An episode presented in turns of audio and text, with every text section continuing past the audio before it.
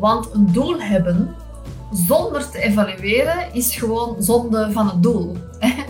Dus ik zie bij heel veel mensen dat ze daar amper aandacht aan besteden.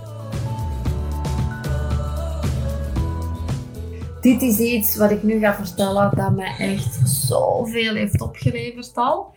En iets waar ik een hele hekel aan had, een hele lange tijd. Maar waarvan ik nu besef van oké, het is het echt waard geweest dat ik dit gedaan heb. En zoals je ook aan de titel al kan zien, analyseren en evalueren. En niet zomaar eens één keer in het jaar, maar gewoon echt elke maand. Ook als je net gestart bent. Hè. Uh, en dat is ook de reden waarom ik snel gegroeid ben en uh, mijn maandelijkse evaluaties. En zo heb ik letterlijk tijd bespaard en geld verdiend. En Daarom is het enerzijds ook belangrijk dat je leert evalueren. Uh, ook al sta je daar misschien nu nog argwanend tegenover. Ik deed het ook niet eerlijk gezegd, helemaal in het begin van mijn business. En dat is ook de reden waarom het heel traag gegaan is bij mij. Ik heb het heel lang voor mezelf uitgeschoven, maar nu heb ik manieren gevonden waarop het ook wel veel leuker is voor mezelf. En die ga ik vandaag ook toelichten, zodat jij die eventueel kan uh, modelleren. Want we weten allemaal, we willen allemaal groeien. Want als we stilstaan, dan zijn we niet gelukkig. Dus we willen groeien. En we weten ook dat de definitie van waanzin is telkens hetzelfde doen en een ander resultaat verwachten. Dus alsjeblieft, lieve coach of therapeut, spring niet steeds van maand naar maand zonder stil te staan bij wat er vorige maand gebeurd is. Dat is niet slim. Kijk er even naar, naar die vorige maand en bedenk ook, wat ging er goed? Wat kan er beter? Wat heb ik geleerd? Om efficiënt te werken bijvoorbeeld. En dat is een van de manieren waardoor ik geleerd heb om het steeds gewoon beter en efficiënter en effectiever te doen de maanden daarna. En niet alleen als het gaat om tijd, maar ook om acties en ook om bereik. Zo heb ik nu bijvoorbeeld elke maand een redelijk voorspelbare omzet. Dat kan wel eens fluctueren, maar ik weet wat ik de komende maand wel ga verdienen. En dat is, ja, dat geeft gewoon een hele gemoedsrust. Hè. Dus door het heel makkelijk in te richten van systemen en procedures en die dingen steeds te optimaliseren, verder tot op een niveau waardoor dat ze bijna als vanzelf werken. En dat ga ik straks ook allemaal toelichten. Niet helemaal vanzelf werken, maar wel bijna zo goed als. Ja, dat kan alleen maar als je de tijd neemt om, en de moeite neemt om ook te evalueren. want anders kan zo'n systeem niet werken. En waarop evalueer ik nu? Wel drie punten. Ehm, naast ook uiteraard altijd mijn financiële cijfers ga ik heel hard kijken naar waar steek ik mijn tijd in, welke acties heb ik genomen en evalueer ik ook mijn bereik op mijn verschillende kanalen. Dus niet alleen gewoon op social media, maar ook mijn podcast. Hoeveel bereik heb ik daarmee? Mijn nieuwsbrief. Wat ging er goed qua acties? Hoe kan ik die dingen verbeteren? En waar het dus veel misgaat, ook merk ik, is dat ze vaak gebeurt dat wel eens. Dat je gaat kijken, oké, waar heb ik mijn tijd in gestoken? Welke acties heb ik genomen? Wat ga ik doen? Wat ga ik niet meer doen? Maar dat je niet kijkt naar je bereik. En daar gaat het gewoon bij veel mensen mis. Je kunt nooit verder groeien als je niet groeit qua bereik. En dat bedoel ik zeker niet alleen naar het aantal volgers op je Insta of op je Facebook, maar evengoed mensen op je nieuwsbrief, podcast, uh, noem maar op. Hè. Abonnees misschien eventueel dat je hebt. En dat zou eigenlijk altijd een belangrijk onderdeel moeten zijn van je doelstellingen. Want een doel hebben zonder te evalueren is gewoon zonde van het doel. Dus ik zie bij heel veel mensen dat ze daar amper aandacht aan besteden. Maar dan wel inzetten bijvoorbeeld op extra acties. Ik zie dan bijvoorbeeld van, oké, ze hebben dan wel een podcast en ze gaan dan uh, drie extra podcasts maken per week. Of ze hebben wel een nieuwsbrief en ze gaan in plaats van vijf nieuwsbrieven per maand, gaan ze er ineens uh, vijftien sturen. Of uh, extra posten op Instagram of extra stories maken. Hè. En als uw bereik niet substantieel gegroeid is, ja, en je geeft bijvoorbeeld ook webinars, dan kun je vijf webinars geven, telkens maar met drie deelnemers, elke maand opnieuw. En dat is volgens mij echt wel zonde van je tijd. in plaats van effectief werken. Dus ga na of jij nu al elke maand bezig bent met die bereikgroei en welke acties dat je daarop inzet. Wat werkt daarin ook effectief en groei je wel zo hard als dat je zou willen groeien? En wat zou je kunnen doen om die groei van je bereik voor te laten lopen, als het ware, op je omzetgroei? Wat ik bijvoorbeeld nu gedaan heb. Initieel ben ik een podcast gestart. Dus ik had een paar podcasts. Er zat helemaal geen continuïteit in. En ik merkte ook van, oké, ik ga iets anders moeten doen om meer podcastluisteraars te hebben. Eerst en vooral moet ik dan gewoon ook al mijn podcasts gewoon online plaatsen. Hè, op regelmatige basis. Maar ik wist van mezelf, ben er zelf niet zo goed in. Dus om die continuïteit te garanderen, heb ik nu iemand ingeschakeld die mijn podcast online zet. En dat kan misschien heel stom klinken, maar dat is wel heel belangrijk, want daar schort het bij mij net aan. Ik heb heel veel liggen, ik heb heel veel materiaal liggen, ik heb super waardevolle trainingen liggen, maar ze komen niet online gewoon omdat ik het niet online plaats, of omdat ik niet weet wat ik moet doen, of het is te moeilijk, of het duurt te lang, of ik vergeet het. Hè. Dus ik heb eigenlijk die discipline als het ware een beetje uitbesteed aan mijn podcast editor, dus die plaatst die nu ook online. Nu, onlangs merkte ik van oké, dat loopt nu goed. Elke week komt er een podcast live. Ik heb gekeken naar mijn aantal volgers en die stijgen wel een beetje, de luisteraars dan, die stijgen wel een beetje, maar niet voldoende. Of ik wil meer bereik. Dus heb ik hem ook afgesproken van voilà, we gaan nu van die podcast ook telkens snippets maken die ik dan ga plaatsen op social media. Of iemand anders gaat plaatsen op social media. Waarom? Het bereik van mijn podcast is nu eenmaal niet zo groot als ik zou willen, omdat ik het gewoon zelf niet genoeg promoot. Dus elke week komt er een podcast live, maar ik vertel het tegen veel te weinig mensen. En als ik het wel vertel en ik zet het wel op social media en ik zet mijn podcast wel in mijn nieuwsbrief, ja, dan komen er gewoon veel meer mensen op af. Ik weet dat. Maar het lukt mij op een of andere manier niet om daar echt een continuïteit in te vinden. Dus ik besteed dat weer uit. Natuurlijk zou ook kunnen gaan zeggen van oké, zie gewoon dat je het zelf doet. Je moet dat natuurlijk niet uitbesteden. Hè? Maar ik hang er acties aan vast die voor mij werken. Hè? Dus binnenkort ga je ook al een aantal snippetjes zien. En dat wil eigenlijk zeggen, dat is gewoon een korte video met tekst van onder. En ik kan dat zelf ook wel maken, maar dat kost mij gewoon veel meer tijd die ik slimmer zou kunnen besteden in andere dingen of aan andere dingen. Dus voilà, dat probeer ik dan uit bijvoorbeeld om mijn bereik te gaan vergroten uh, naar volgende maand. En uw bereik vergroten, dat lijkt wel heel logisch, maar ik zie het weinig gebeuren dat coaches en therapeuten zich daarop focussen en daarop ook actie opnemen. Dus breng uw bereik in kaart. Dat kan heel simpel. En doe dat nog vandaag. De moment dat je hier naar kijkt, dat je hier naar luistert, doe dat vandaag. Maak gewoon heel simpel een Excel-filetje met al je kanalen waar je momenteel iets mee doet. Als je alleen een nieuwsbrief hebt, dan is het alleen een nieuwsbrief. Heb je alleen Instagram, geen Facebook, dan is het Instagram. Heb je het allemaal, zit het allemaal onder elkaar. Instagram, Facebook, podcast. En dan ga je echt kijken van, oké, in de maand eh, november zal ik maar zeggen, is dat mijn bereik? Zijn dat mijn volgers? Is dat mijn bereik? En in de maand december is dat eraf gegaan bijvoorbeeld. Of ben ik die mensen verloren? Dus wat ga ik doen om extra acties in te plannen om een groter bereik te creëren?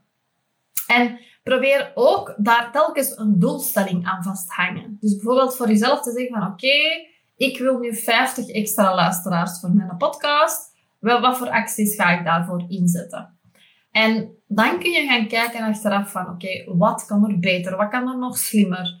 Of zelfs welk kanaal of welke dingen die ik doe, kan ik laten vallen? Welk werkt eigenlijk totaal niet, wat ik nu al een hele tijd aan het volhouden ben, maar er komt eigenlijk gewoon geen bereik. Dus wat kan ik gewoon laten vallen en het anders inrichten, bijvoorbeeld. Dus dingen die je gedaan hebt die totaal niet effectief waren. Wat je ook weer tijd bespaart. Hè? Dus op die drie punten, acties, tijd en bereik, daar ga ik regelmatig op evalueren. En ik kan alleen maar aanraden om dat ook te doen. Nu, wat betreft mijn tijd. Hoe, hoe kijk ik nu naar tijd?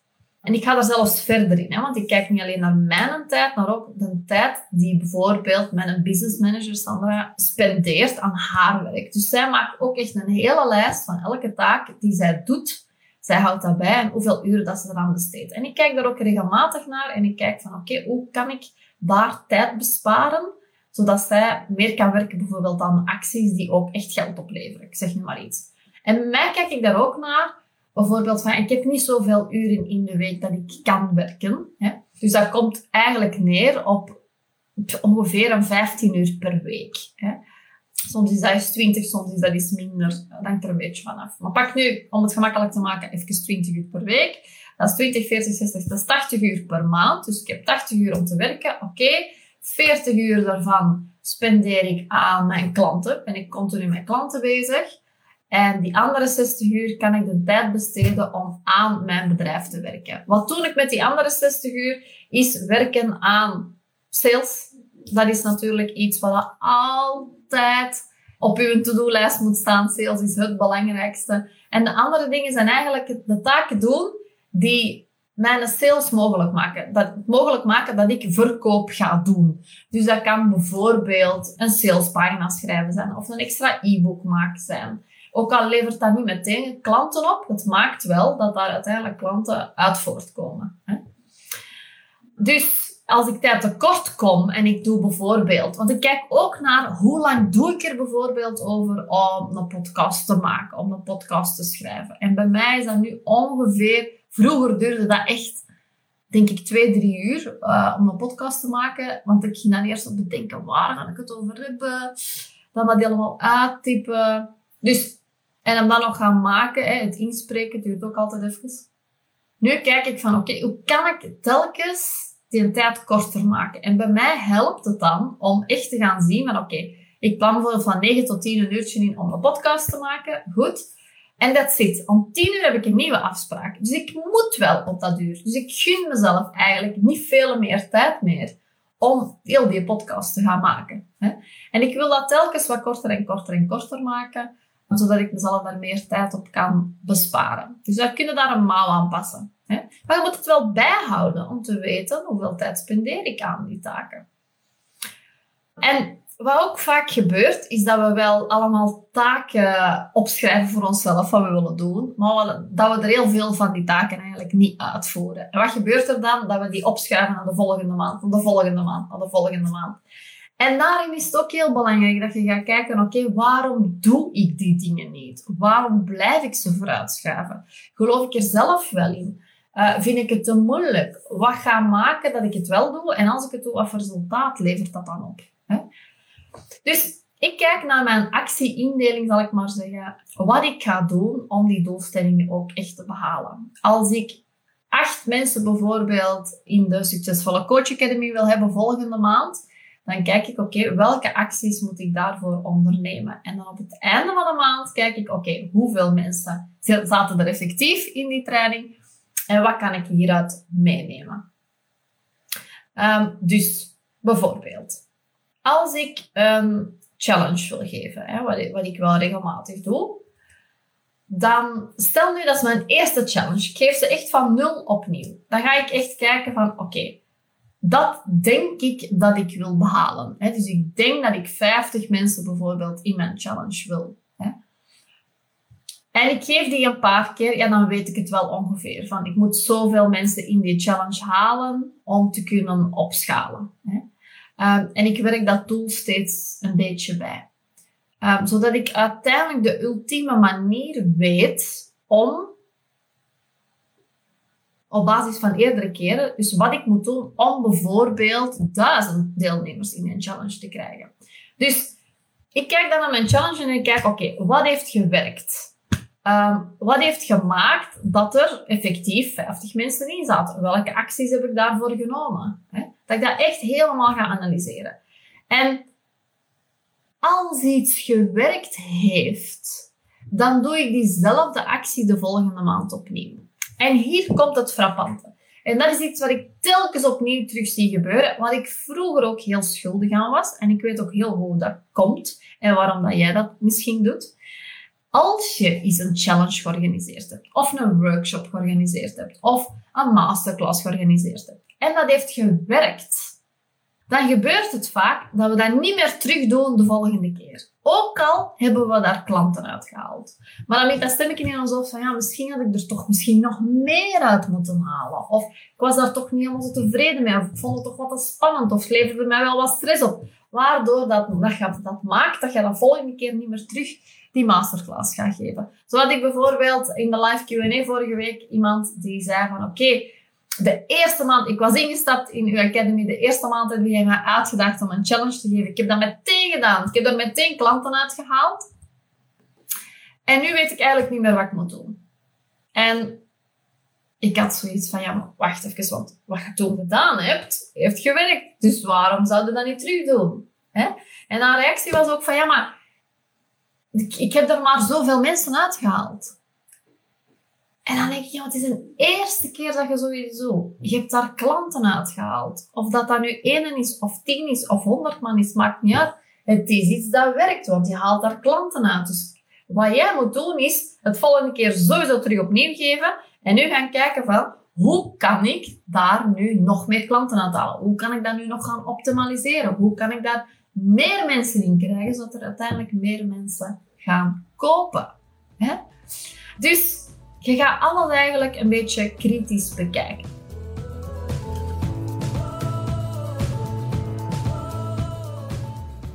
En ik wil je heel graag nog uitnodigen voor mijn allernieuwste masterclass. En ik ga je vertellen hoe ik consistent 10.000 euro per maand omzet als coach.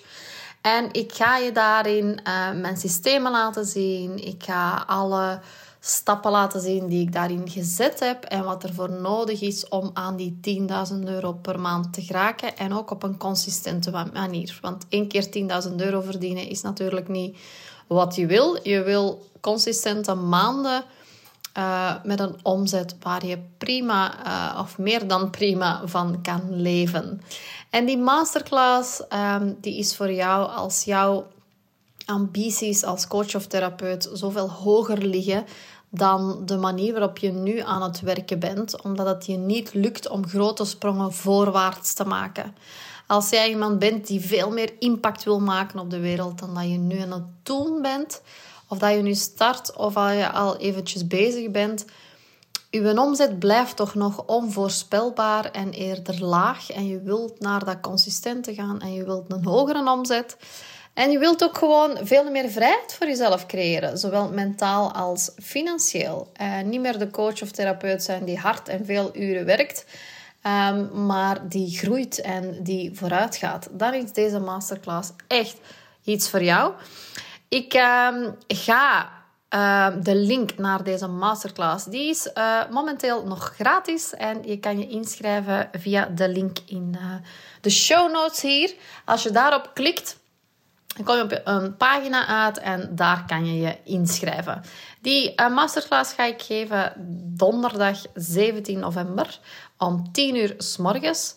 Um, dus schrijf je zeker, zeker in als jij als coach um, grote ambities hebt en zoiets hebt van oké, ik wil nu gewoon echt gewoon uh, als coach gaan thriven en helemaal mijn ding gaan doen en eh, veel geld verdienen, maar daarnaast ook nog heel veel voldoening ervaren en mijn klanten supergoed verder helpen.